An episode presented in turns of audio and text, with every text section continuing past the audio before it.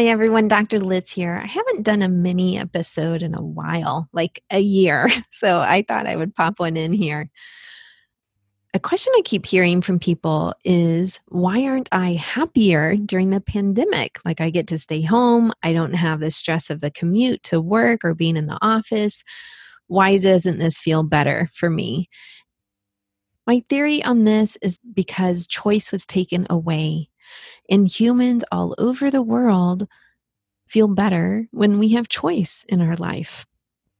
Because choice gives us a sense of control and power. We don't feel helpless. But when choice is taken away, we often feel helpless, like there's nothing I can do here. And helplessness doesn't feel good in any shape or form in any of the animal kingdoms, right? Not to lions and tigers, not to koalas. Helplessness does not feel good, and certainly not to humans.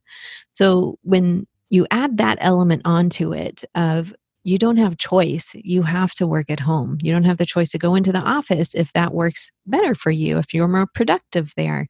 Nope, you have to figure it out at home.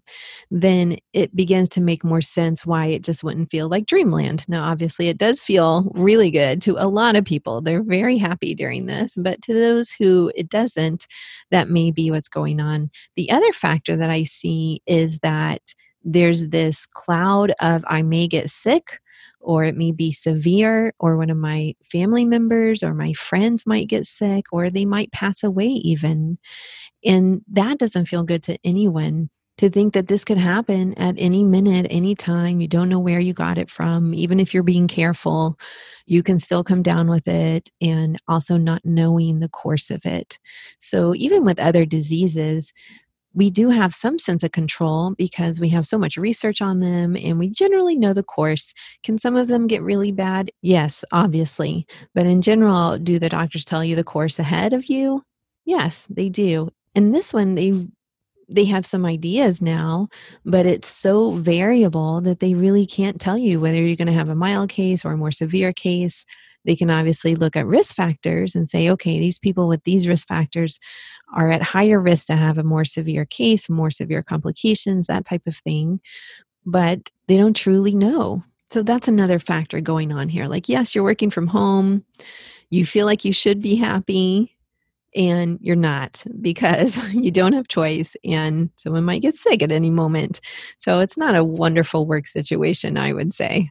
So, those two factors may lead to you not feeling as happy as you think you should or as happy as you thought you would be working from home. All right, everyone. Hope that helps. Peace.